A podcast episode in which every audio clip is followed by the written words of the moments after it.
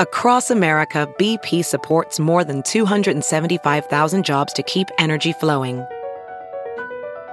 Jobs like updating turbines at one of our Indiana wind farms and producing more oil and gas with fewer operational emissions in the Gulf of Mexico. It's and, not or. See what doing both means for energy nationwide at bp.com slash investing in America. Welding instructor Alex DeClaire knows firsthand how VR training platforms like ForgeFX can help meet the demand for skilled workers. Anywhere you go look, there's going to be a shortage of welders. VR training can help welding students learn the skills they need to begin and advance in their career. The beauty of virtual reality is it simulates that exact muscle memory that they need. Explore more stories like Alex's at meta.com slash metaverse impact. As you write your life story, you're far from finished. Are you looking to close the book on your job? Maybe turn a page in your career? Be continued at the Georgetown University School of Continuing Studies. Our professional master's degrees and certificates are designed to meet you where you are and take you where you want to go.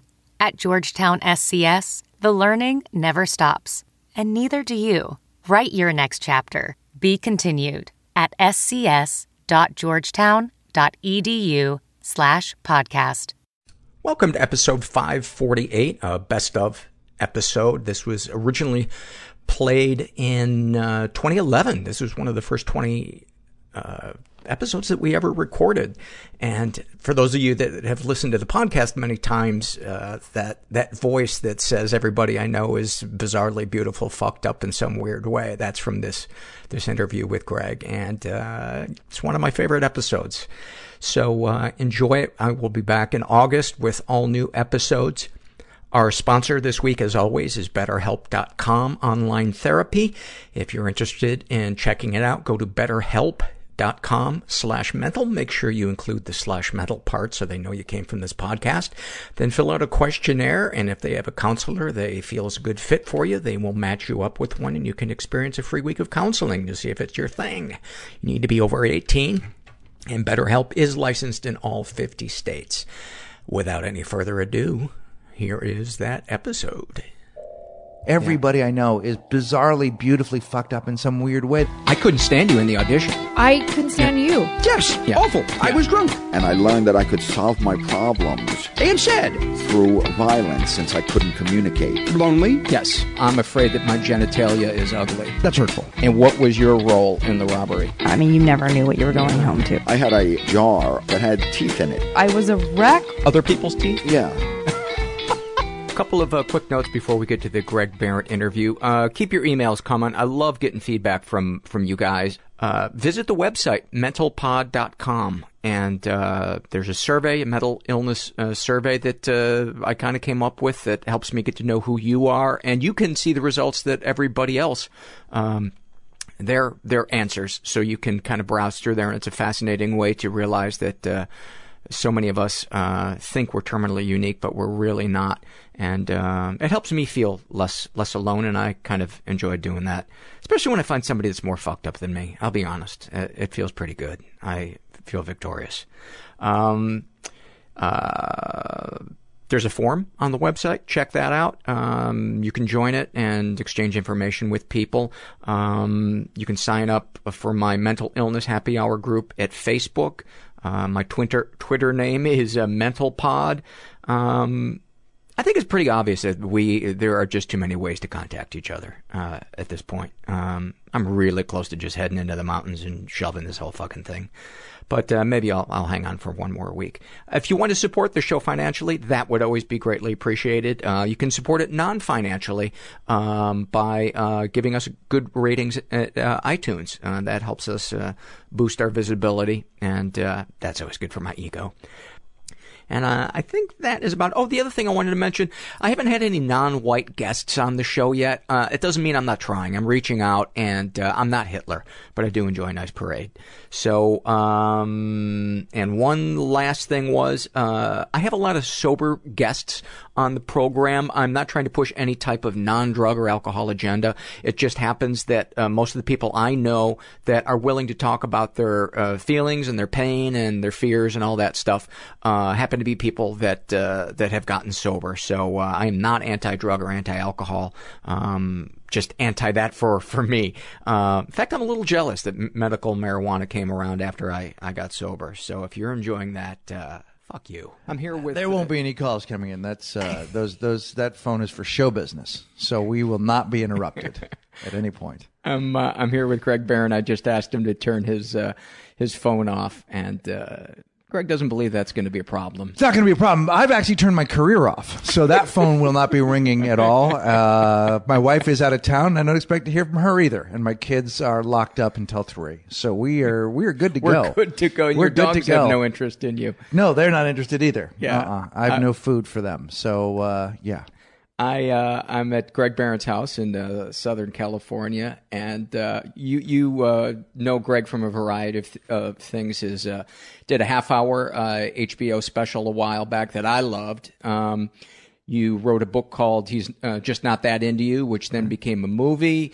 You have a band that you perform with that's great. I listened to your CD and loved it. It's called uh, The Reigning Monarchs, and you have a podcast called "Walking the Room" that you do with Dave Anthony that is uh, really gaining some uh, some traction. Yeah. in the house here. in the Meaning- house meaning here. that I have downloaded. Yeah. I downloaded it like two or three times. Yeah, the nearby neighborhood is kind of cool to it, but a lot of fans in the house. A lot of fans. A lot in of the fans House. in the house. Yeah. Yeah. Um, you sent me an email uh, a couple of weeks ago and said that you'd listen to the podcast, and if uh, if you ever, if I ever needed a guest.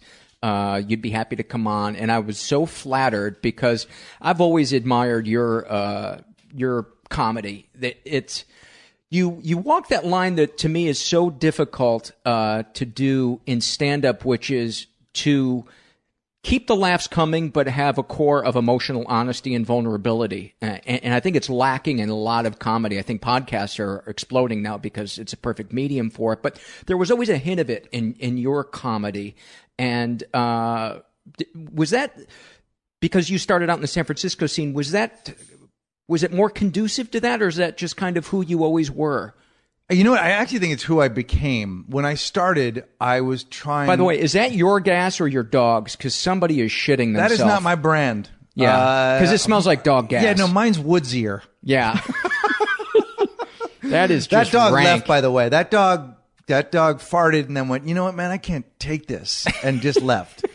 I I can't even sit in my own stink for this. Yeah. Um, no, I you know I sort of came to that. Um, uh, my you know I did like most of us do, which is you have a personality that you exhibit in life, and then you and then you think you should do comedy with it, and then you spend a lot of time trying to get that person on stage. But at the beginning, you're you just you're David Cross, you're you're Jake Johannsen, you're any ten people that you're around that you love, and mm-hmm.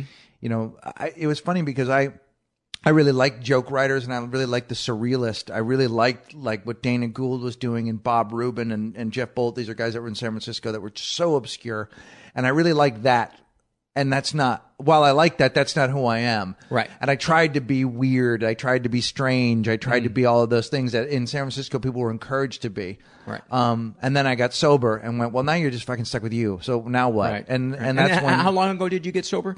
so I'm uh, 14 and two two thirds there to 15. You know what I mean? I'm, I'm Almost 15 years? almost 15 Or years. minutes? 15, years 15 or minutes? Because that's a big difference. 15 minutes. I've been for this. I'm going to be. We're coming on 16 minutes uh, of pure sobriety. And when I say pure, I mean only part of the way because I'm on a handful of awesome pills uh, that I took, or did I? I don't remember. No, I have. Uh, I'll be. Uh, I will be. Uh, as they say, God willing, I will be uh, 15 in August. That's fantastic. So, so when I got sober, um, I started to think more like myself, and I started to, uh, in this crowd of hipsters that I was around, these incredible people, I was the guy that liked Poison sincerely, the band, And I started saying that on stage in these rooms that I was in and sort of saying, Hey, I know we're all hip here, but I like poison not as a joke. And that made people laugh. And I was like, Oh, if I just tell the truth about who I am, maybe I, and my mom, interestingly enough, when I when I first started doing stand up, she was like, I don't understand what you're doing. Why don't you just be like you are at dinner? Right. And I'm like, because you don't fucking Hungry? How are people going to Yeah, I laugh at don't hunger? understand. Rude. Africa's not funny. Eating with my fingers. I don't Yeah. get it. But I mean, she really did was like, you are just naturally a good storyteller. Why don't you do that? And I was like, Yeah. because you don't understand the business. People like jokes and you know Yeah. whatever, blah blah blah blah. So that was my thing was to uh, uh, to try and figure out how to to create that Mm-hmm. on stage. You know. And about how far into doing stand up do you, did you feel like until you finally found your, your voice? I still am finding it. You know, that's the kind of cool journey about it. Is Yeah. as I evolve as a person, and you know, you find it. I think what's interesting is, I think it exists in the bits, mm-hmm. and then they become not you. Mm-hmm. You start and you start to you mold an idea for me. I'll, I I because I, write kind of on stage, so I'll have an idea and I'll go up and it'll be part of the way there, and then I will find it, and then it'll be there, and then as soon as those words get locked in, that bit is over, and then I'm insincere.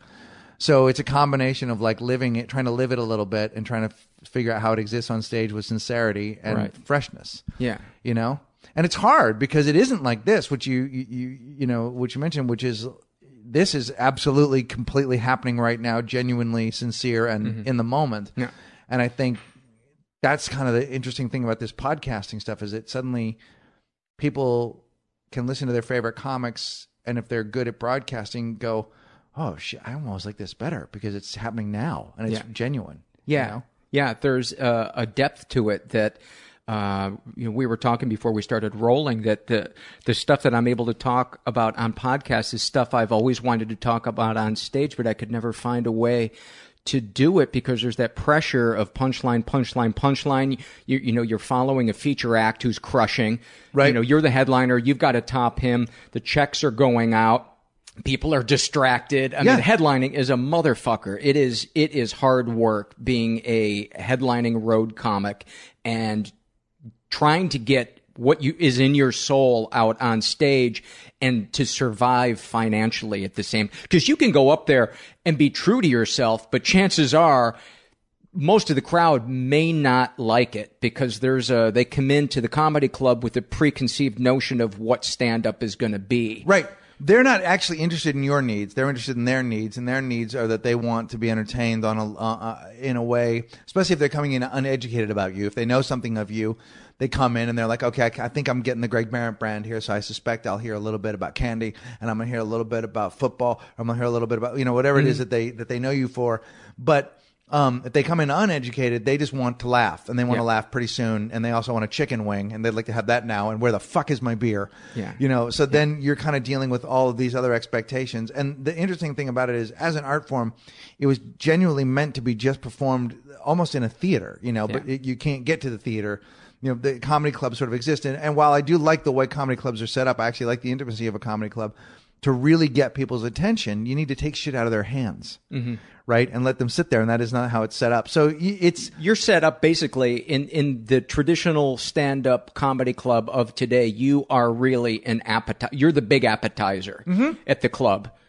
That's the weird thing about it, which is like you are not the main consideration. I mean, in some of the clubs, to be fair, there are some very well run clubs in this country where the managers and the wait staff work very hard to make it your show while still running a restaurant, which is what you are in. Right. Um, but in a lot of places, you are just like, just dude, do your time, be quiet. I'm sorry about that guy, but he they bought they had 15 tickets, so we're not they're not being kicked out. You'll just have to deal Yeah. with that guy yelling at you. I remember a club owner telling me one time, "Oh yeah, we're having this other guy back because he sells more shots than anybody else." And I remember just thinking, "I'm fucked."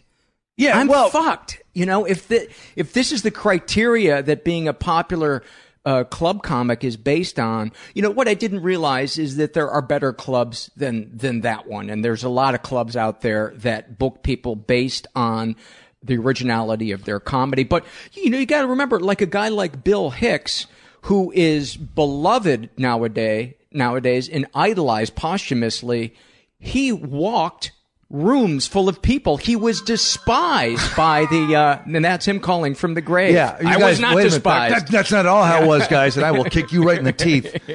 Uh, I'm gonna just let that happen. Comedian, I understand Right. what this thing is he's doing, and it's he's a gay Southern comedian, and he's going on and on and on, and I this isn't who I expected to be here, Mm-hmm. and then he would just snap into another, and he just he didn't mind just fucking jerking people in one direction, and Yeah. I, I was like, ah, that takes balls. it does. It does. I think I'm losing you in a conversation, and I start fucking weaving. I am like, well, let's see if this works. You know, that is the other thing I like about doing the podcast with me and my buddy Dave. Dave is a is a is we love we make each other laugh, Yeah. and that's enough. Yeah. But it's so nice to just have that one concern Mm-hmm. and not worry about what a lot of the people do. And I think that's made me a better artist because suddenly I realized, you know, I don't have to, I don't have to get everybody. Yeah. There are people that I want to get. There are people that I think are on my, te- my on my team, and I want to get them. But I'm okay. It took me a while to get there post book, but it, I'm okay with losing you. It's Yeah. okay. Yeah. Girl, last night I end with a thing where I talk about Tim Tams, which are that Australian cookie that's now here in the states, and it's they're and I they're they're amazing, and I compare them to God's vagina, and. Clearly, I rocked a woman's boat last night. Yeah. She walked out and was like, "I liked that until the end, and then I hated it." oh, really? And I was okay to let her go. She's Yeah. got to go because that's my philosophy. That's my God, which is a Tim Tam. I'm going to go ahead and have that feeling about it and let her go because I, you know, Mm-hmm. we were never going to. You have to realize too. Sometimes like those people aren't going to, for lack of a better description, buy your T-shirt. Yeah. they're not real fans. You just want, especially in these days where everyone is gets only a little bit of Mm-hmm. the pie. You just want those hardcores. They'll keep Yeah. you in business forever. Yeah, that's what Lenny Bruce used to say: "Is give me two thousand fans in, in every city, and I'm I'm set for life." set for life. Yeah. That's all you need. And Yeah. and and and because they love you, and I heard Tompkins, Paul Tompkins talk about this.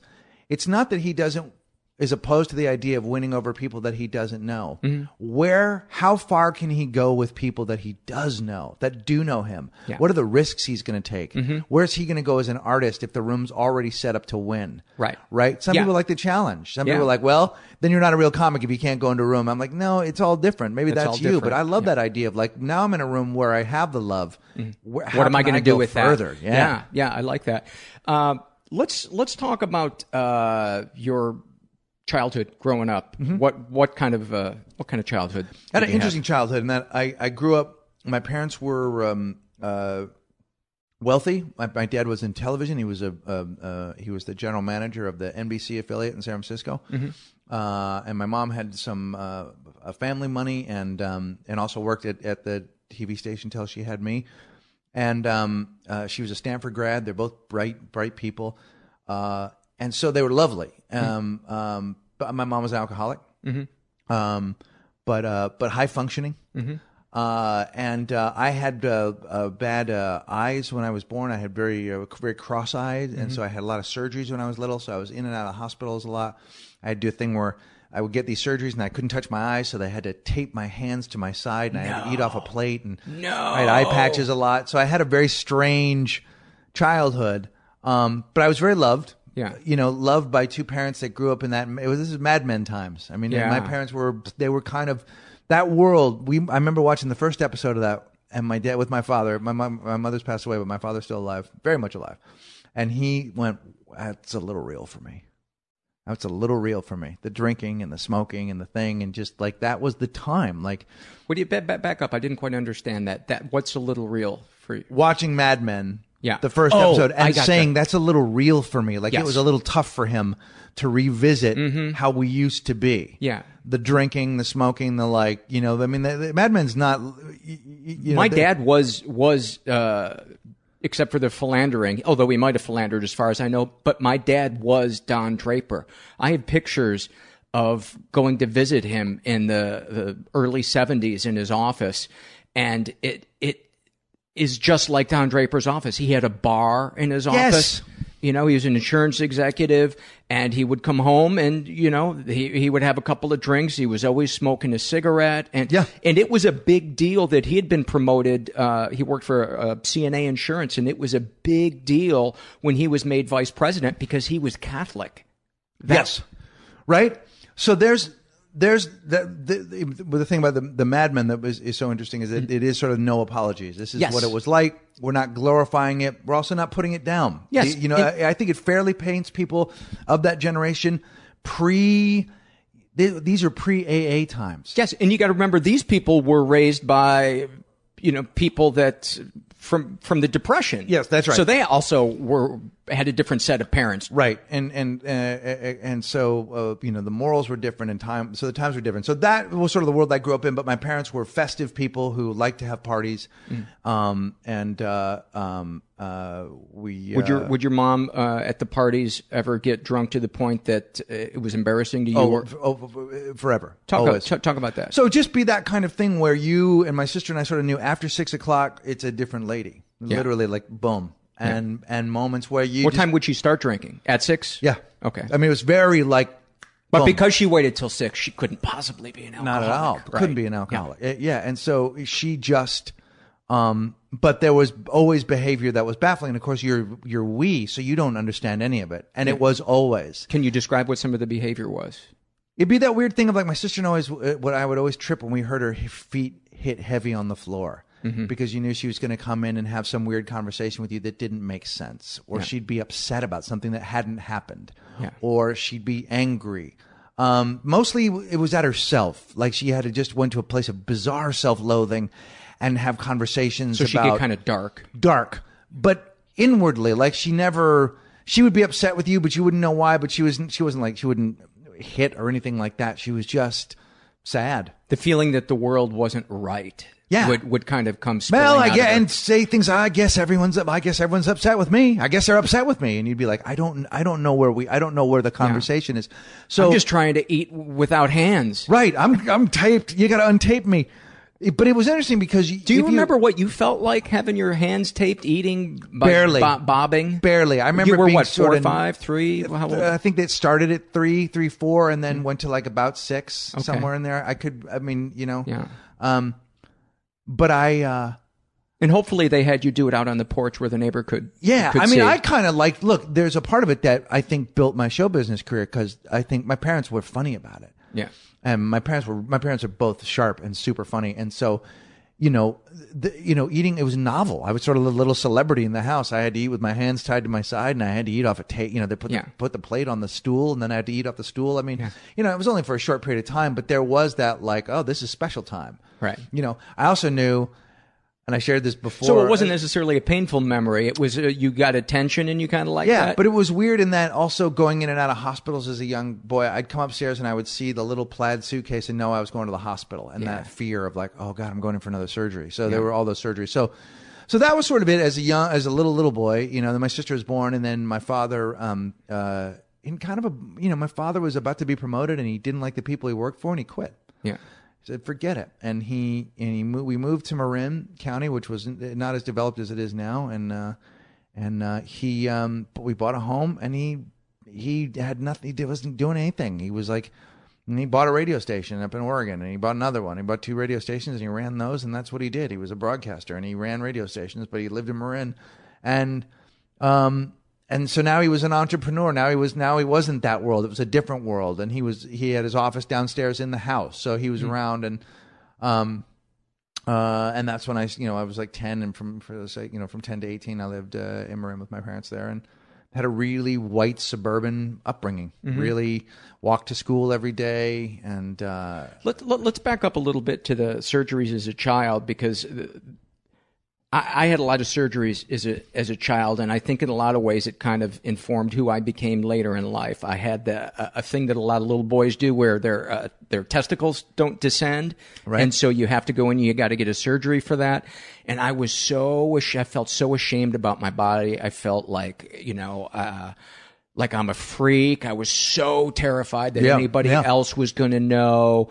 Um, you know, and for for years, I mean, even through my teenage years, I even though I had the surgery to to to fix it, uh, you know, it's it wasn't perfect, and so I would be like just ashamed of my genitalia. You Right. know what I mean? Right. Uh, my my dick's not big enough. My testicles aren't perfectly even, and I, I remember thinking, you know, before I ever, you know, got laid, that, am I going to be rejected for this? You Sure. know, am I gonna? Am I gonna?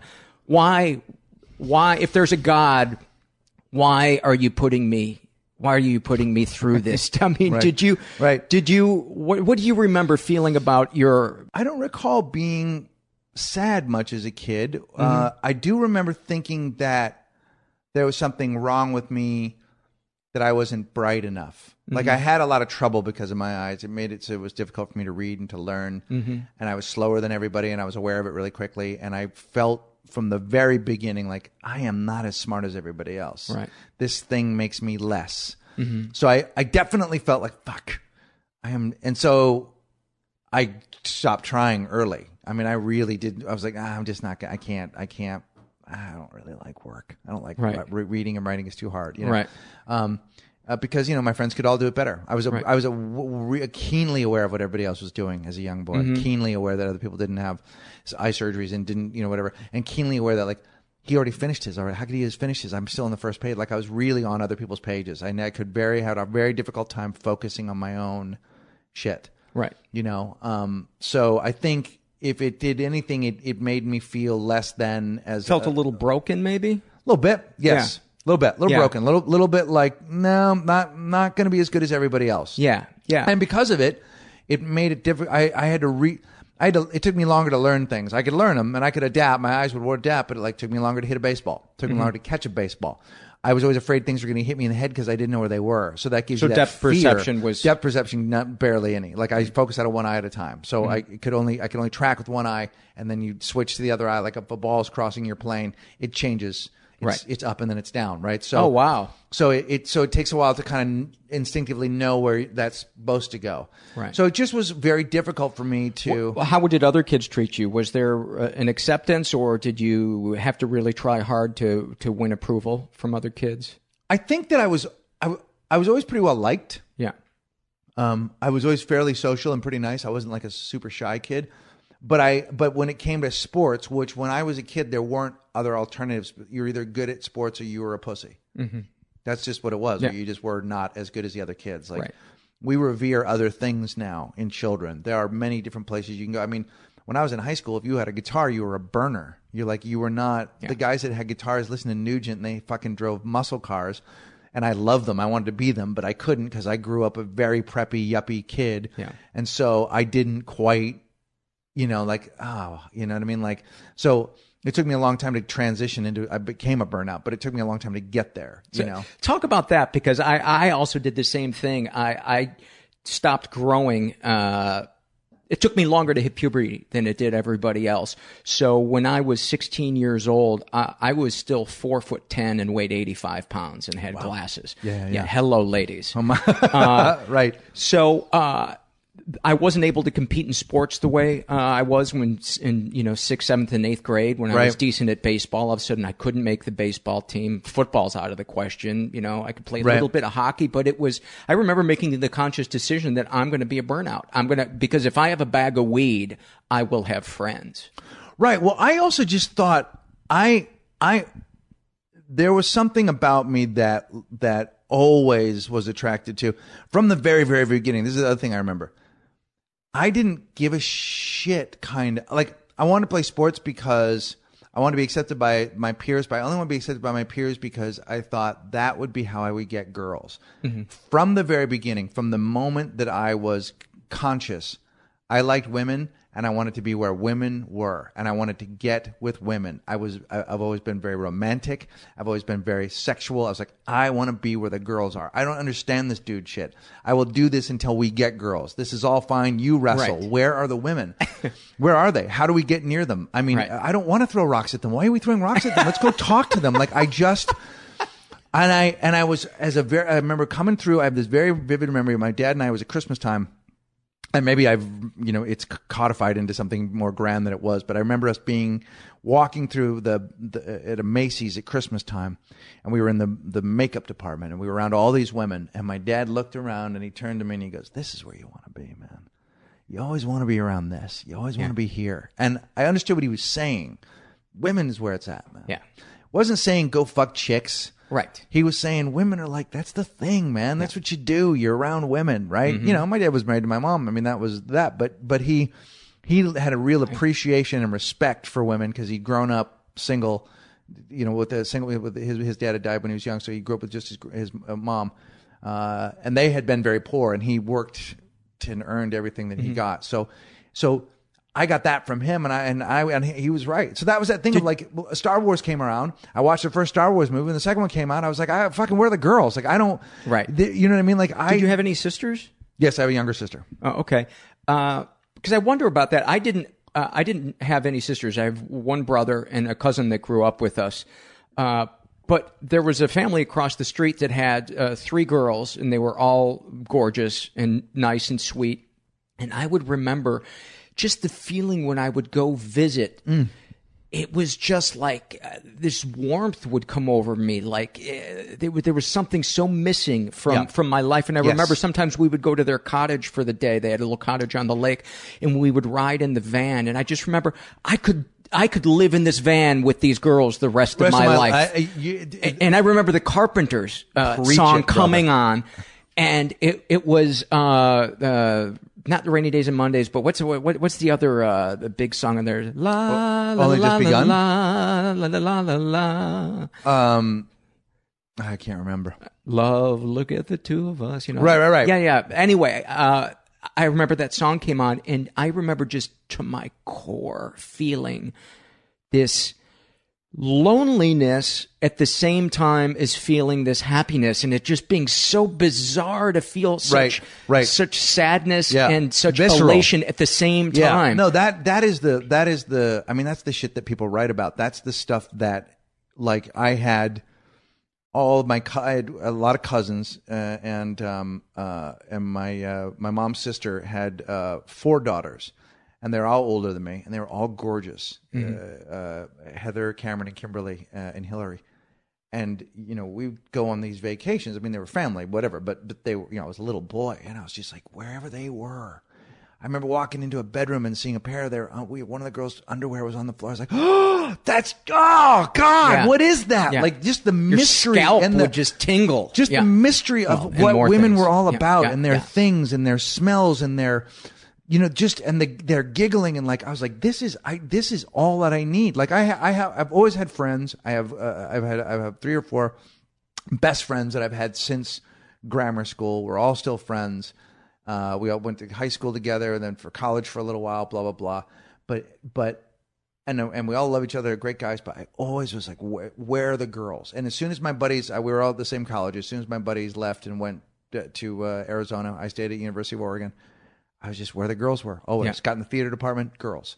Theater part. I mean, you. I'm like, fuck. I'm one of three straight guys in this whole goddamn too. department. Me too. This it was a- like it was like f- falling into just a pillow factory. It Yeah. was like this is the greatest. You are like fucking don't tell anybody about this. Do you want to know where the girls? No, don't fucking tell anyone. I'm the only, Yeah. you know, and and uh uh and so and that was that that was sort of my thing the whole time. I mean, I think it was no um uh, Let's talk about you becoming a theater yeah. major. Was that uh, how was that greeted by the the folks? so I go to University of Oregon and I uh Is that Eugene? yeah, so here's what happens. So at high school, I'm a, a terrible I'm a terrible athlete. Tell the story, by the oh, way, tell- about, so- about about the The uh, only compliment that I the got. only compliment you've ever got regarding sports. four four years of high school football. I was a senior. It was halftime of a game that we're losing, and I'm the second string fullback. Now I'd just been made fullback that year. I'd been a quarterback all the way along, and when I and and, and so now I'm the second string fullback because I got big, and uh, and we're losing a game, and uh, and the guy that's playing fullback first string is having a shitty game, and the coach gets us in the locker room. This is the only compliment I got in four years of high school football. He goes, "We got a guy out here, number 44, Ken Flax." Who was a great athlete and would go on to throw the hammer in the Olympics. Right. We got a guy, Ken Flax. He's out here. He's running like a goddamn pussy. And we got guys like Greg Behrendt here, work hard all week. We'll never see the field. I love it. And And, you were I- happy because your name got mentioned. Yeah, but I you didn't were also really. I didn't get it. I mean, that is me. All that's that story is my life. Like I was like, yes, what? like in one moment, right? Now the story that I don't always tell, that's the addendum to that is so now. Senior year football, we were not a good. We wasn't. We were not. None of the sports at our school were very good except for baseball. I started a rugby club, and the rugby club was made up of all the athletes that were, were shitty at all the rest of the sports. So the failed baseball players like that, the failed football players, we all joined this rugby club for fun. What the hell? Well, we went on to win the national championships in rugby. and I was the starting hooker, which is the position in the center of Right. the scrum, the guy that hooks the ball back. So I had this sort of little, you know, senior year comeback as an athlete on the starting hooker on the national high school national champions Wow. um, uh, which was very very cool. And and and and I didn't even know rugby was big out west. I would have thought it for really sure the wasn't. national championship would be uh, we- some East well, Coast team. We came back and we beat Virginia. We came back and beat it. We beat Langley. We beat a, kid, a school from uh, from Virginia, and uh, uh, but we we won the West Coast division, and then we flew back and was at Dayton, Ohio, and then it was at the Army base there, and we played and we won the championship. And and, and, the six a- people there went crazy. was no i mean it was i mean it was weird but there was like you know this, no because what had happened was all the california teams were winning. Cal won and the san francisco's team won. So all the schools everybody came watch. It was literally a disney movie. Mm-hmm. These losers get together and their burnout coach who lived in a van and smoked pot truly coached us differently. I think we got your next screenplay, I mean, buddy. The the you know the uh, the football coach was an old, from the old fucking Lombardi school of yelling, and this guy was like, "It's about finesse, bro." Right. The guy who doesn't have the ball doesn't have the ball. Do you know what I'm talking about? No, you're high as a kite, but I'll do it. and you know, and and then Go to the open space. It's what you do so- without the ball. Right. And so Yeah. we're the club. It's a club. It's not a part of the school necessarily, but it's from the school. So we're sort of like, you know, I don't know. It was just a great thing to have happen. And, and, Yeah. uh, and, uh, you know, I met a girl when I was in Ohio and there was a car wreck and it was a whole thing. It was a total Disney movie. And you were how old at this point? So what is you, what are you, senior, 17 years old, 18 years old? Yeah. So then I go to the, I get accepted to the University of Oregon early because we know the governor. And uh, I go there and I decide I'm going to play rugby and be a business major. I was a little bit of a uh, Republican at that time, just a young conservative kid. I had no political point of view, but I think I sort of straddled that conservative, joined a fraternity because that's what my dad had done. And, and I, you know, was a nice And, kid. and again, it's where the where the girls were. I think that's why most guys girls a- were a there, fraternity. and yeah, that seemed like the thing to do. And my bros were buddies were there going to do it, and so we did that. And and uh, and I immediately went, this is not a fit for me, none of this. And I broke my hand playing rugby, and I and I didn't it wasn't the same as being in the high school team anymore. And I was having struggling with the business part of school. I really couldn't get it, and. uh uh, my buddy and I were sitting in uh, at the frat, the frat house, and we were getting high, and we were picking out classes. And he's like, "Dude, you should just do theater, man. You should fucking get high, go down there and be a tree. How hard is that, right, bro? Get that credit." And I was like, "Yeah, that'd be kind of cool." This episode is sponsored by Cerebral. Cerebral is here to help you achieve your mental wellness goals with professional therapy and medication management support 100% online. You'll experience the all new Cerebral Way, an innovative approach to mental wellness designed around you. You'll get a personalized treatment plan from a therapist, prescriber, or both in a safe and judgment free space. And I can recommend uh, Cerebral. I have. Uh, been doing sessions with uh, my therapist Megan, and she's intelligent, compassionate. Um, this last week, I had therapy with her, and she helped me prioritize uh, the things that I've been stressing out about. Uh, she helped me clarify things from a state of vagueness to what are some actionable things that uh, that I can do, and uh, and I felt a sense of relief. All cerebral clinicians are vetted, credentialed, and trained to help you feel better. They stay up to date on the latest studies and breakthroughs so they can provide quality care that's based on rigorous research.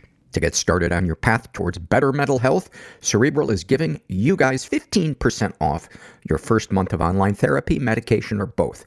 Get started at cerebral.com slash podcast and use the code MENTAL. That's cerebral, C E R E B R A L dot com slash podcast. And don't forget to use the code MENTAL to get 15% off your first month. Make 2024 your best year yet. Professional welder Shayna Ford used VR training developed by ForgeFX to hone her skills as a welder. The more time that you spend practicing it, that's what separates a good welder from a great welder. VR training can help students like Shayna repeatedly practice specific skills. Virtual reality definitely helps because the more muscle memory that you have, the smoother your weld is. Explore more stories like Shayna's at meta.com slash metaverse impact.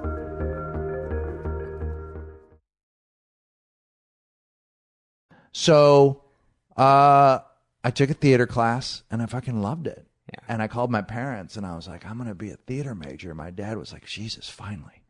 Because they were like, my mom was always like, "Why don't you perform? You're so funny." And I'd be like, "I am not funny. I'm a fucking athlete." All right, you don't fucking know me. I'm a jock. Now, the same thing happened my senior year was th- this. th- I also had this other experience that was coming along at the same time uh, when I was a senior.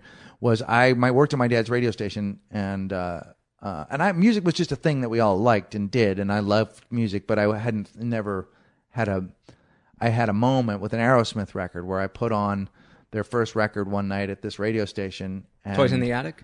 Uh, no, the Aerosmith, Aerosmith, the first one, Okay. and I put on the song, um, uh, uh, the uh, cover that they do, um, uh, Train kept it rolling? Walking the Dog. Okay. And there's a part where Joe Perry plays sort of a percussive moment. You know, He plays, you know, on a, you know, on on the guitar, and I went, I, I want, I want, I want that. I want to be that. Like that was the, the door that opened to like, no man, this is. And I remember looking at the back of this album cover, and there are these dudes, and they're dressed like girls, and I was like, that seems awesome. Like these guys, nobody's like, they were the antithesis of being an athlete. Like they didn't have, nobody was knocking them down. They didn't have to beat people up to get women to fuck them. In fact, they get to do the opposite. They were dressed like chicks, and they were getting chicks. How the fuck? Like I just was, Yeah. and I there was, I was always in my head, like even the athletes I like, even the Joe Namath, I always liked the rock star Mhm. sort of. You know that male, that not particularly stereotypical male archetype. You like the really showman, liked. no matter what you're, I like no matter showman, what you're doing. and I also like things that were not straight up macho. Yeah. You know, I that's, like that's what I've always liked about you is you're you're you're unafraid to do that. I th- in fact, I think we were exchanging emails a couple of days ago, and I said, uh, uh, "I'm sure you're going to wear, you know, when we do the podcast, I, I'm sure you're going to wear something hip and yet bordering on, on gay." yeah, yeah, just right Yeah. on the edge, or maybe just straight up gay. I mean, I might just be. I could have. I could have just put a skirt on. Yeah. I yeah. I always was like, look, I don't. The math in your head's always the same. It's like, well, I like chicks, so that's I don't. I'm, I'm not going to identify. I don't need to defend that. I don't need to defend it, and I don't need to also broadcast it to everybody. And I even mean- if I didn't like chicks, I don't need to defend it. Absolutely. Fuck you if I'm But at the time, I didn't understand. I mean, I really did like. I, I, you know, even though I grew up in San Francisco, you know, you just didn't want people to call you gay. You Yeah. just that was. I mean, that was just an it was a different time. It just yeah, it, because it meant more actually than gay. It meant you don't belong, bro. And you, everybody wants to belong, and you're a young boy and whatever.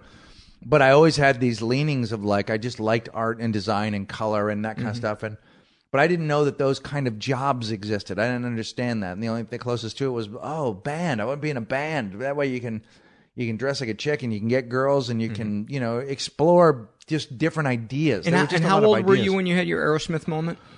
Seventeen. Okay. So late bloomer with the Aerosmith. I mean, a lot of so kids you, were. So you know, become a theater major, and uh, you're you're starting to play music at this yeah, I have a band. I have a band. I, I I start I start a band at the University of Oregon. I grow my hair out. I get kicked out of the fraternity. I move into a house with like six guys. What was the reason for getting kicked out of drugs?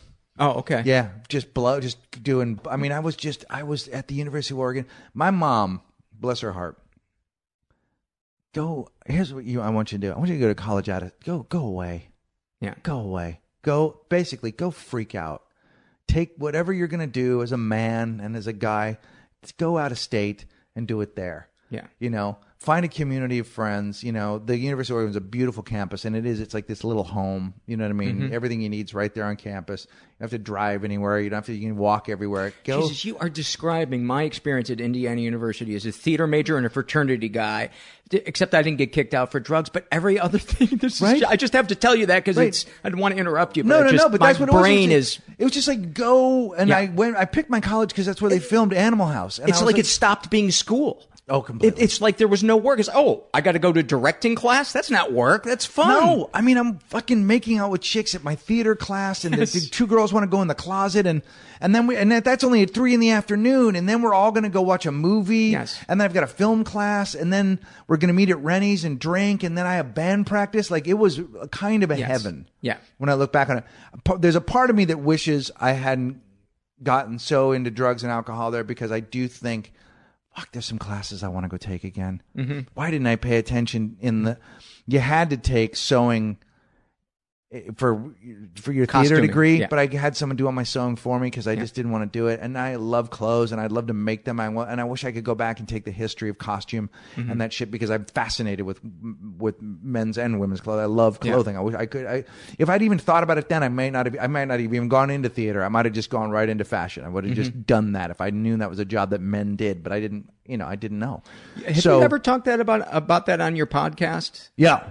Because oh yeah, my should- the nickname for me on the podcast they call Dave Man Tits and they call me Sweater Girl. Like Oh, I okay. talk about it, yeah, because I'm because I, I love bet you somebody's going to contact you uh, about that and take you to their factory or Well, you know, a few people have, and. I've, I've I've started to dabble in it this last Yeah. couple years. I've started to like figure out. I mean, I've made some pants. I've made some. I've done some things. And your you know? idea for the logo, the Clash logo, uh, the shirts, Right. with the with the Clash logo, with the Clash logo on it, right? yeah, the the album cover of the Clash where the guy is uh, about to break the guitar. Yeah, Paul Simonon smashing his bass. Yeah. yeah, just right there on a polo shirt, right? Yeah. So I, um, so I started. Uh, but anyway, so so th- so uh, you are you're in that insular world, and I'm starting a band, and you know it's like you know the band is only as popular as the campus. You know, I mean, you're like your popular band on campus, but you feel like fucking heroes because it's like your own little. It's you're literally your own planet. Yes. and And, the theater department thing is wonderful, but you're also still being supported by your parents, so you don't have that need. No, right, You know, right. No, I'm, I'm I got a It's job. a glorified kind of world. It's Yeah. all the good, but none of the bad, real stuff. Right, exactly, and and uh, uh, and you're also like you know we're, because it was University of Oregon, it was all classical theater, so we are doing Shakespeare, we are doing Sheridan, we are doing some of this really interesting shit, and people are taking ecstasy at rehearsals, and you know it was a great, great six years or whatever. I I, I extended it. I'm really like, but I also like did like you know there was mushrooms that were there and ecstasy was coming up from Berkeley and you know I mean it was really those were high times and things were cheap and you know all that kind of stuff um and uh I didn't get as much like I said I didn't get as much out of the education but I really did like it, it was it was a hard tough act to follow as soon as I graduated I was on a downhill I was it was a bummer until stand up there was Yes. two or three years of like Fear. oh, fear what do I do Where- what am where I am I going? what am I doing yeah Yes. what do I what do, I got this theater degree from the University of Oregon it's worthless Yeah. I mean, it's a beautiful ad- adventure, but it's a worthless piece of paper. I might as well walk into the this job with a rock. You know, Right. do you want this rock or my degree? Because the rock will at least hold your papers down. I got nothing with this. Nothing. There's no weight to this degree at all. So.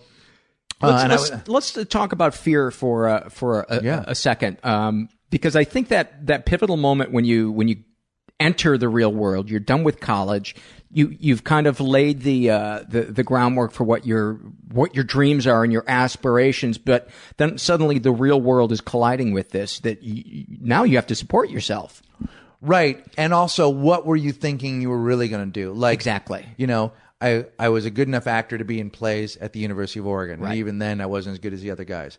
Uh, my band was a punk rock mess of clowns, all of whom graduated and went away, and it was never going to be an actual band. Right. Uh, and these were in the days where you couldn't just. I mean, the idea of recording something was exotic and for fancy people. You know, what I mean, Yeah. like, you know, the you know even the even the, the even the punk bands seemed like they had something. You know, like uh, oh, how exotic it must be to be in Black Flag. You know, right? right. But they made a record. You know, we how do you make a record? You know, now you can make one at your house, but it, it just was one of those things where it seemed all so far away. And once it all ended, and then. I was terrified because I was like, I don't know what to do. Where do I And begin? yeah, and I don't have much of an education, and I don't, and I know that I like performing, and that was the weird thing. I know I like performing, and I know I don't like acting, and that's a weird thing. Like I don't love it. I never really connected with it. I had a very hard time doing it. I don't know how to do it.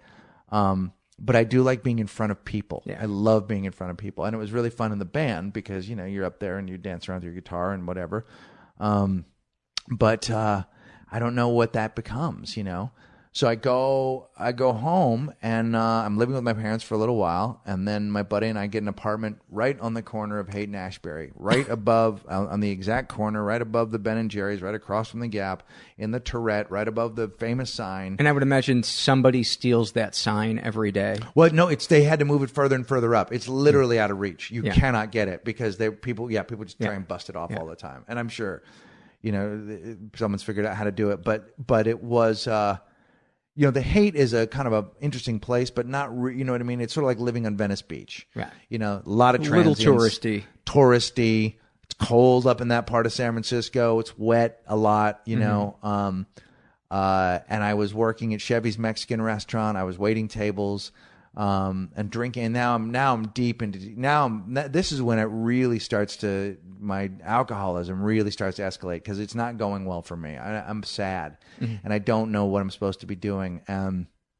uh, And what do you what do you I'm going what on are auditions. feelings what are have- feelings that you remember uh, having when when you were in that in that time? Well, I was angry because I didn't like I was angry because I didn't like my roommates. Mhm. I was fearful of like not knowing what I was going to do, and also like what like I there was a part of me like did I just waste six years? Right. Like what the fuck do I do?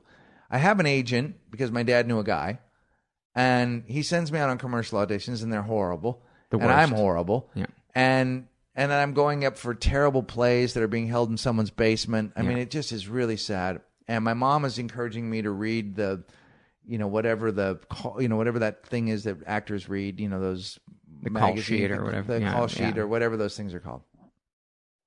She says there's an audition for an improv group. I'm like, mom, just fucking back off. Mm-hmm. And she's like, just please, just go, just try. You were good. You taught improv in college. Just try it. So I go to this improv group thing and I enjoy it. And I get in the group. And two weeks later, Margaret Cho joins the group. Mhm. And it's we're terrible, but it's fun. And we also this particular group also performs at the Renaissance Fair and does a play every year. And Margaret says, "You got to try stand up." And I was like, "Do you think?" She's and there's another kid in the group named John Bauman, and they're like, "You got to try stand up." And I'm like, "Are you kicking me out of the improv group? I don't understand." they're like, "No, you would probably be good at stand up. You should think about it." And I'd never thought of it, so I never came to stand up with a great need to do it. It almost became like, "Well, here's what's left for you, kid." Right. You have a sense of humor and you like standing in front of people. And you're a little bit of a sociopath so why don't you do that? You know i was trying to put a band together. That wasn't happening at that time. And so i took a shot. I made some friends in this improv group made a good friend named laura milligan and we went out on a tuesday night. I think it was monday or tuesday night. It was uh, february 28th of uh, 89 and i was 35th on a list. That started at like 7 o'clock and went to midnight. And 34 a guy named uh, mel went up and just stared at everybody and panicked and ran off the stage and then it was me and i went up and for three minutes i said some horse shit some goofy surreal bizarre shit and people laughed and i tagged myself out i'm like well that's enough for me good night everybody i think you were allowed five minutes and i did three Yeah. and it was uh, the best thing that ever happened. You know, I was like, oh, okay, all right. Here, this is You- what I you do. were hooked. This is what I do. I do this. This is what I'm going to do. This is my thing. I did it, and it worked the first time. I've never, my whole life, it's been a series of, I'm just going to have to work harder. Mm-hmm. You know, everything, sports, even with girls. Like I just couldn't get it to work, and stand up just boom, open that door Mm-hmm. to the point where you're like, oh, I don't have. This is something I can actually do. That Right. I can put a minimal amount of effort in. I mean, I can put a lot Mm-hmm. too, but I can put a minimal amount. So the the lesson that I get out of that is always listen to alcoholics. Well, always listen to your mom. Here's the weird thing. I'm realizing this as a parent. It's like you see people and and you know them and you know what they it's hard and you know as an alcoholic like you you, you can't have no control over people places and things but if you keep whispering something into somebody's ear maybe it'll maybe someday it'll i mean every good decision i've ever made was one my mom would have agreed upon. I mean i didn't Yeah. wasn't until i met Amiira that my mom went yeah okay. Yeah, there's something that that's so great about the the the energy that moms have towards their kids. Uh, my relationship with my mom, uh, she was always encouraged. She wanted me to be a a, a dancer, which uh, you know, oh, you have such a good sense of rhythm. You should be a dancer, right And I always try to say, no, I'm really not interested in doing that. Right. But she's always supported my uh, comedy, and she would. I, I was so afraid after I got out of college just like you, was auditioning for theater companies that I had no respect for, for plays I wasn't even interested in. And, but I was afraid to get up on stage by myself. My mom kept saying, I read somewhere. where is it where is this Chicago. Yeah, yeah. And, and my mom kept, and I auditioned for an improv group and got in. It was Dino Stamatopoulos who went on to Oh, do Mr. Show, Andy Yeah. Dick. Yeah. Uh, actually, we were trying to get Andy in the improv group, and the guy who had started the group didn't think Andy was funny. We kept saying, hey, he's a funny guy. You should let Oh, him my. God. Um, and then Andy and Dino went off and started doing their thing. But but uh, this whole time I wanted to do stand up, but I was so afraid to get up on stage by myself. And my mom kept saying, I read somewhere that if you keep your your ideas down, just jot them down on three by five cards, and then when you get enough three by five cards, you can just go up and do it. And she would just kept saying, just try it just try it. And I would just go into the basement after my, you know, day job at the insurance company and I would drink and I would get high and I would fantasize about the someday that I'm going to get up. And then for some reason, I just, one day I just tried Just it. did it. And she was right. Yeah. You know, God bless you, moms. Yeah, I mean, I, it's funny. My mom and I had a very like. Uh, I always. The, what, my mom was not a good. Del, uh, did not deliver the message well.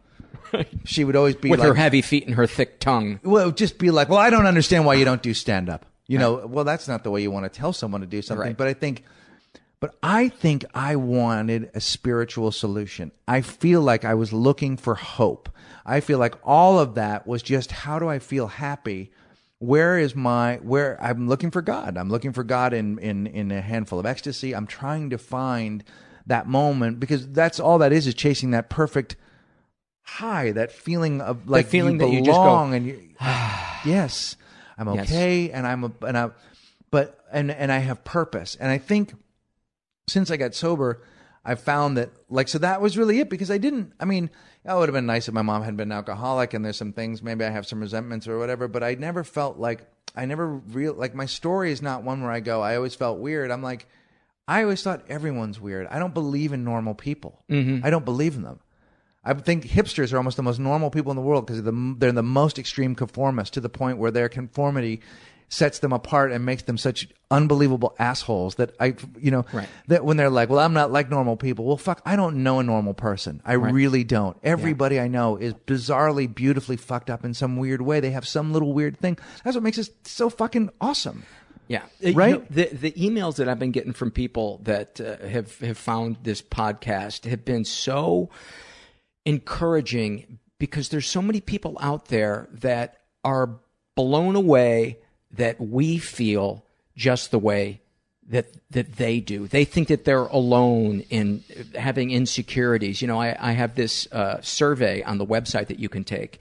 Uh, and I ask, there's about 20 questions you can ask. And, uh, you know, one of the questions are what are the common negative thoughts you have towards yourself? And you can go and you can see other people's responses. And about 400 people have taken the, the, the uh, survey so far. And there is such a common theme running through there of the negative ways people look at themselves, Right. the fears that we have, the things that we feel shame over, the things that we feel guilty over. Right. And um, I've never felt so connected to other people uh, since I started doing this podcast. I, I felt connected to people once I got sober and, and stopped anesthetizing my feelings. Yep. But I, I've been really blown away at how much thirst people have to feel a part of and how pervasive that feeling that we're broken, we're not enough, and we're alone Right. is. Right. It it it it it, it it's I think it's standard operating procedure for being a human being, and because we have I I, I look at religions. Um, uh, and I may, probably will offend some people here, but I look at religions almost like um, uh, your phone carrier. Everybody has a different service to get to the same thing. This basic under. I mean, you know, That's the- that's what I say. It's different rooms into different doors into the same room. and I'm happy for people to go whatever way they want and think whatever they want. But I do believe the one commonality is is that a lot of us want to believe that there's a purpose to all of this, and it just seems like there is. My feeling is that like, you know, God isn't um, uh, a sentient being that's going to like solve things. We got the whole thing. We were given the whole thing, and I think it's like okay, now Mm-hmm. How do you tap into that? How do you let it out? Well, it, it's you know, I think part of it is like make good decisions and stop hurting each other. I gave you a fucking planet.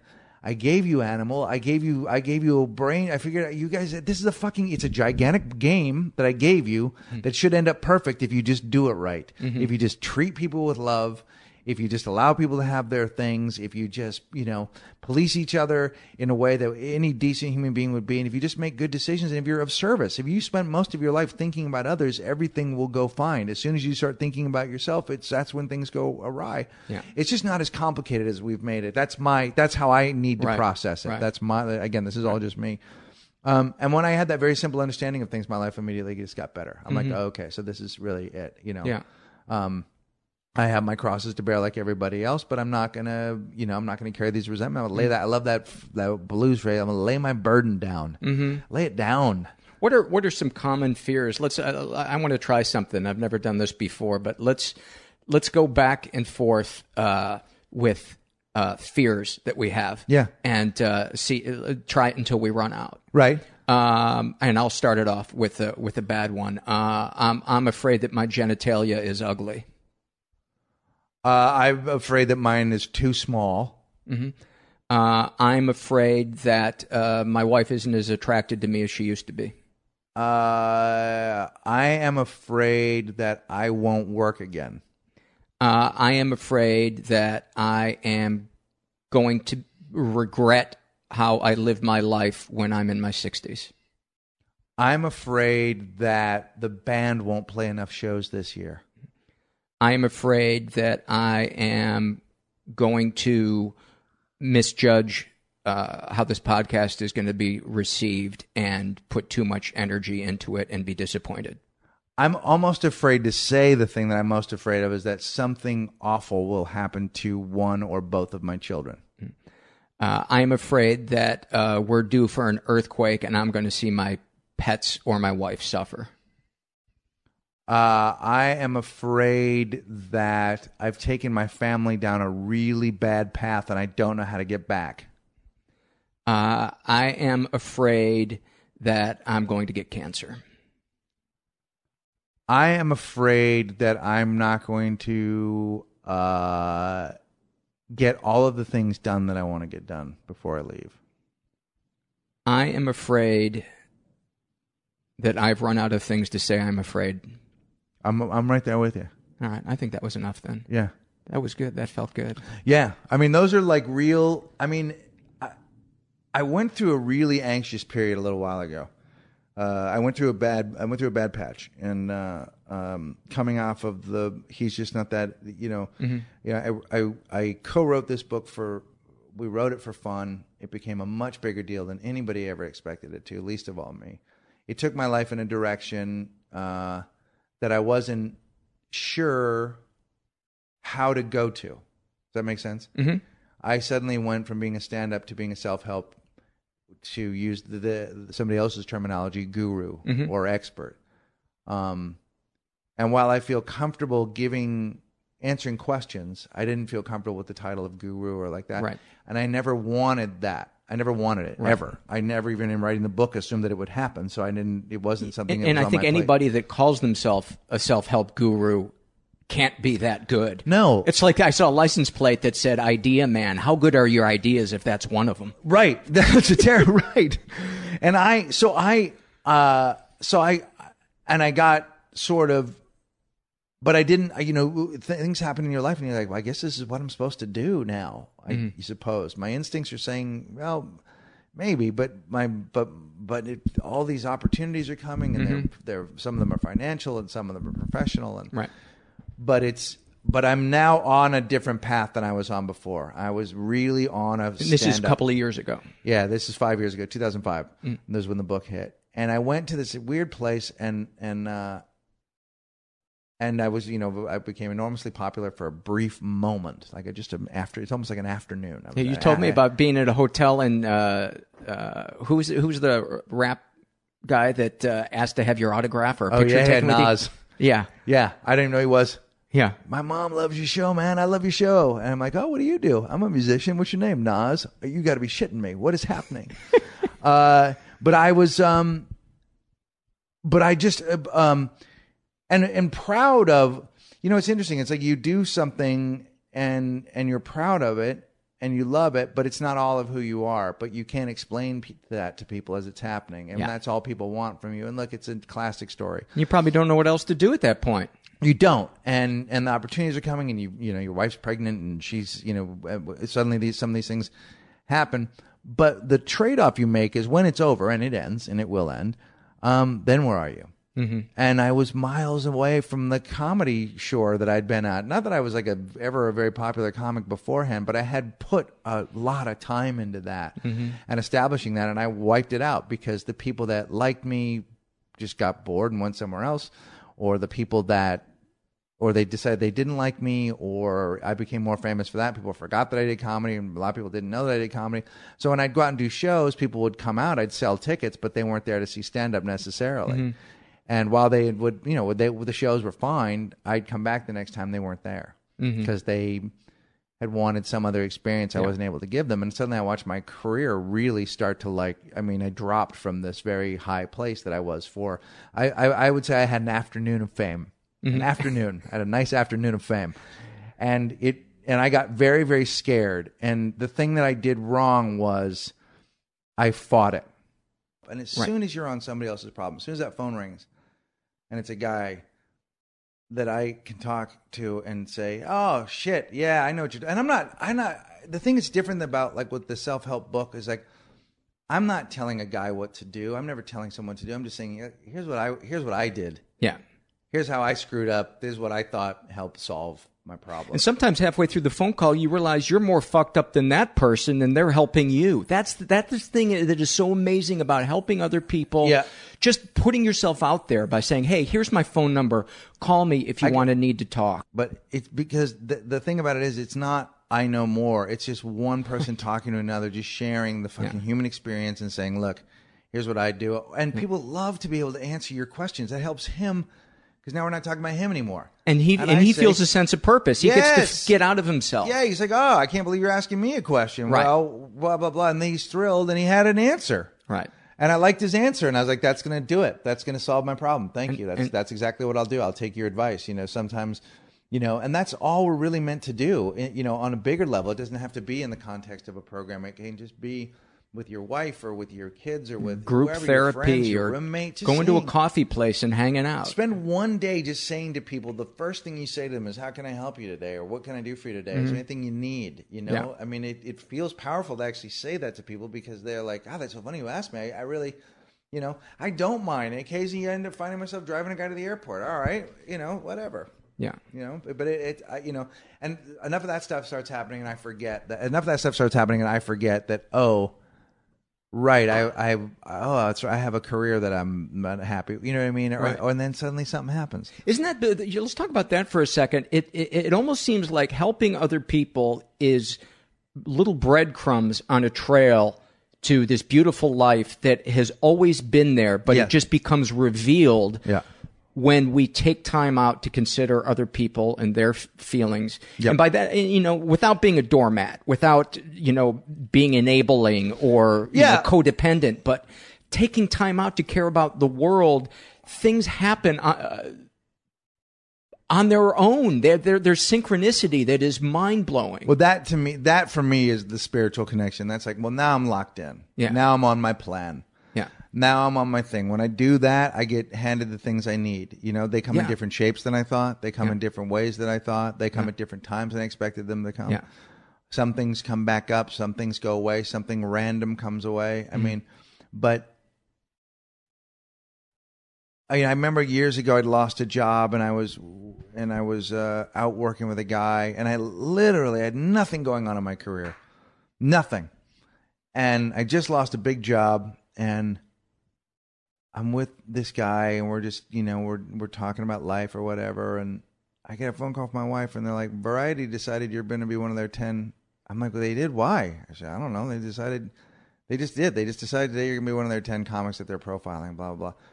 And I was like, uh, it would have been month like nothing had Yeah. ha- like it just took care of itself. It Yeah. just I because I'd done work because I'd Yeah. done.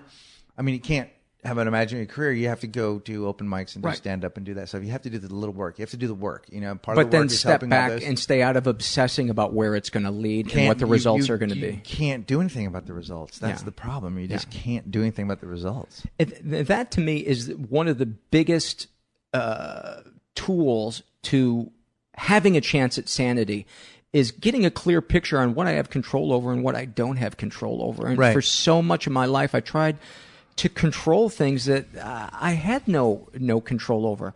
Uh, I got to share uh, something interesting happened to me. Somebody had suggested uh, that I try meditating because uh, I was just caught in, in one of these negative thought kind of loops wh- that that I could see was just degrading the quality of of of my life, and uh, and this person said, "Well, you should you should consider meditation." So I took this meditation uh, class, and the the woman that taught me how to meditate, she said, "You know, one of the things that people uh, who meditate discover is the world becomes more fluid and and there's less friction. Things come to them easier." And and I remember thinking, I don't understand how meditating is is really going to do that.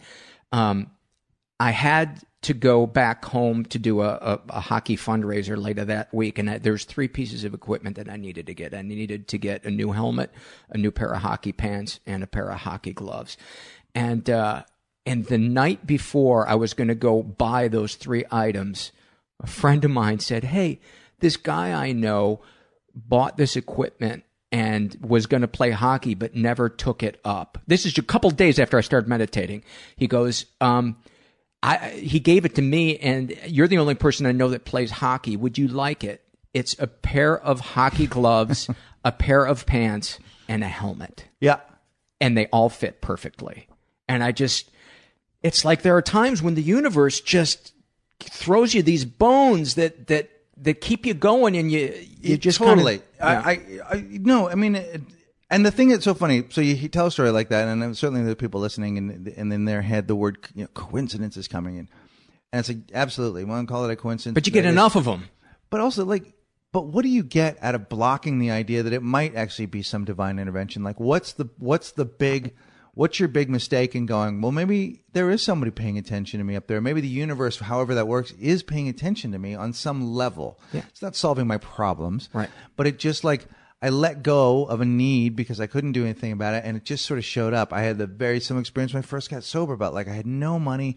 I called my parents. I told them I didn't want anything from them anymore. That I had taken mm-hmm. too much from them. That I had that I had used them, and I was sorry. And I was going to make it my own way. And all I wanted was a fucking candle. I wanted a candle in my bedroom. I wanted some sort of thing, and I didn't have any money and blah blah blah and I went to a friend's house and she goes, you know what, I got this box of candles today and I, you know, I was like, okay, okay, yeah, I really want, and I wanted, and then it meant so much more. It was from a friend and it came and I wanted it for the same reason, you just so I could light a candle and meditate or do whatever. Yeah. And there are those times where I do feel like it's just nudging you, like. It's almost like a light going. now you're on the right path. It's not. Yeah. I'm solving your problems. It's like this is where you're supposed to be for this Right. stuff to happen. This is the keep doing the thing that you're doing. You're going back to do this thing. You know, you're going back to an event for somebody. You're, you know, eh, the eh, and it doesn't cost me anything to have faith Right. that something good could happen. Yeah. You know, to be slightly optimistic. I mean, that's how I knew that I was in trouble when I first stopped drinking because I was like, oh, I I hate everybody. and and I'm blaming everybody for my lot in life, and Right. it's clearly my fault. And I'm I'm actually not predisposed. I'm, I'm chemically not predisposed that way. I'm a fairly upbeat, fairly positive guy. Yeah. And I was a lot of my life, even throughout my mom's alcoholism and the weird things that we went through. So So you've you've never uh, had bouts of uh, sustained bouts of depression or uh, Only right after I, I went through a pretty black time right after the He's Just Not That Into You came out. And then uh, I had a talk show and the talk show was canceled. And then that led to the to the black part Yeah. because I lost you- everything. I lost my, my, my agent became, went over and became the head of eight. I lost my agent, my manager, my lawyer, my lawyer. I lost everything. I literally lost everything. Our book company dropped us. Like we, I lost everything. And I couldn't get anyone. It was it was a classic show business thing where you go, oh, this actually happens. People Right. dump you. They're done with you, and they dump you. Right. And I didn't know what I did know. I could wouldn't accept. right The only thing that's going to fix this is time. Mm-hmm. That's the only thing. You had your dance. Everybody saw you.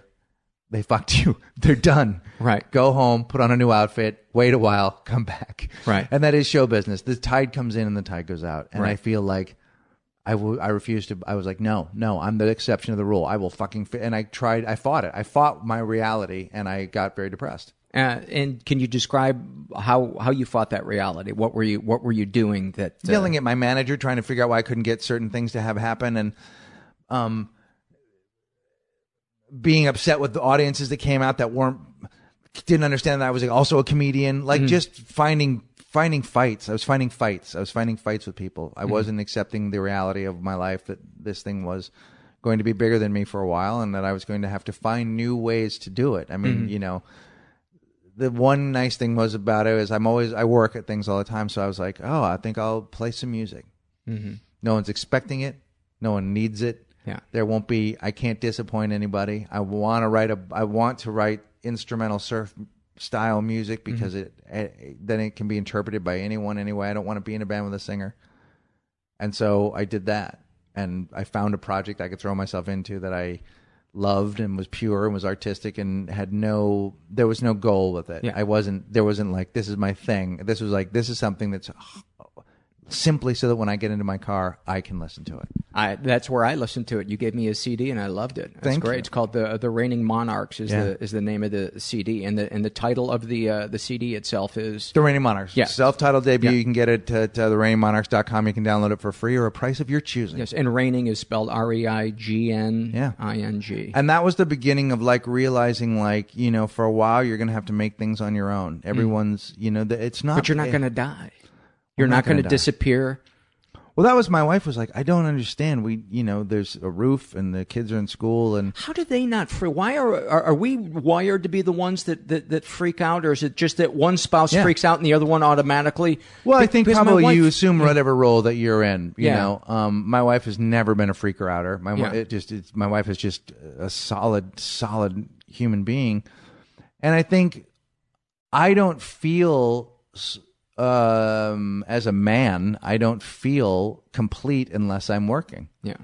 I just don't. I, I you know I can't attribute that to anything other than for Greg Behrendt. Greg Behrendt needs to be working to feel complete. I'd love, you know, you can't put that. And people are like, well, what about your kids and your family? I'm like, well, that's a lot of pressure to put on them to bring me my happiness. The, My mm-hmm. job is to make them happy. Mm-hmm. My job is to make sure that True and Mighty are sorted and that they're getting connection from me and that we're doing things together. And, and I certainly get some joy out of that. But that is not my vocation, nor is it my it can't be my passion. My passion can't be my children. That, that mm-hmm. they don't they don't want that. What do I Right. do when that's done mm-hmm. and they leave? That's the wrong way to parent. I think Yeah. that you know my, my job is to make sure that they are feeling good and, and encouraging them and being there with them. But I don't want them to feel the pressure of oh God, Dad wants our attention now. Right. Yeah. You know, Dad needs to feel happy, so we're going to do what you know what I mean. Like, yeah, yeah. No, I think there's a lot in this generation of parents that are smothering their kids because they're trying to compensate for the lack of attention they got from from their parents. Yeah, I mean, what my kids know is that they're loved, they are well taken care of, that they can ask us anything, that they are. That this is a you know, Yeah. th- this is a safe environment for them to be around. Two, you know, I'm sober, my wife's a normie, so, but that they, um, but they also get to have their own lives Yeah. and they get to be their own people, and they don't have to, you know. But I can't derive. Just like I can't derive pleasure from my wife. She's not my thing. She's my wife. I'm in love with her, but I can't make her my happiness or my kids. They Yeah. would just be. They'd You'd be, miserable. disappointed because Yeah. nobody can nobody can fulfill And I'm happy in creation. yeah. Like I think that's what the plan is for me. Like I every time I went to that area, like I'm happy when I make my podcast. I don't care that it, for me the money thing is more about making sure my family's taken care of because I can do without money. But from but but as far as creating goes, I just you know I go up, Yeah. I do my podcast with my buddy, and we put it on our website, and people listen to it, and we make our little videos, and we have a blast, and we're not making a dime, but we love it, and it's pure me, you know, and so then I feel healthy. So that that also came out of it. So those are things I did to get better. I started to create my own fires instead of asking for show, Ho- Hollywood if I could be in show business. I started making my own show business. Dude, I'm so glad uh, I, I came over today and got to. Uh, that was fun doing the fear thing. I, I I enjoy that. I always feel so good when I get my fears out out in the open. Yeah. you know, with without doing it inappropriately and just you know dumping on a stranger. You know, hey, you're gonna have a latte. You know, I'm afraid that. Uh, Well, sometimes too, like I notice when you do me, you're acknowledging me. You're like, well, that's not really that big. of a-" You know what I mean? Like if you if you put if you give voice to them, they sort of then dissipate a little bit. They Yeah. feel a little bit less like, uh, you know, as you're thinking of them and they're coming out of your mouth, and you're like, I- I'm afraid of that, but I could, you know, I mean, I can handle. You know what I mean? Like the, you make a, you know, when you have a family and you you decide if you decide you're going to have kids, that's the gamble you take. That something's going to happen to them. They're people. Things happen to me as a kid. That just is the way it is. Uh, but you don't, you know, you don't want them to, and so you hold that thought. But uh, you know, uh, there just isn't. We, we were built to uh, to to navigate these waters. Yeah. You know, that's how we were built. You know, there really is nothing you can't handle. You know, and the, and and when you can't, the, you know, the beautiful thing about life is, and this has been in all of our books and all of our self help books, and the, in the he's just not that into you, and in the, it's called a breakup because it's broken. We're always saying, look, there's always someone you can talk to. There's always someone. Yeah. Clergy, there are so many people have dedicated their lives to it. You know, our book is simply a jumping off point. Do you know that you're good enough to not be in a shit relationship? Because if you don't know it, I will fuck, I will tell you. And we say it in that tone. Mm, fucking get it together. You're a superstar. This is horseshit. Stop accepting less than good behavior and, and get to it. And then, if you're having trouble with it, see a professional. Yeah. Go talk to somebody. People love to hear you talk. People want to help you. I know that. I like. I told you before. I love it when my phone rings because now it's not. Now the voices in my head have to be quiet because we're listening to somebody. And uh, I think that's the, the, the perfect note to end on. So if you're out there and you're struggling and you're feeling stuck, uh, get some get some help. Talk to somebody. Don't don't try to solve it uh, your, your, yourself. Uh, and know that uh, there is hope and you are not alone. So thanks for listening.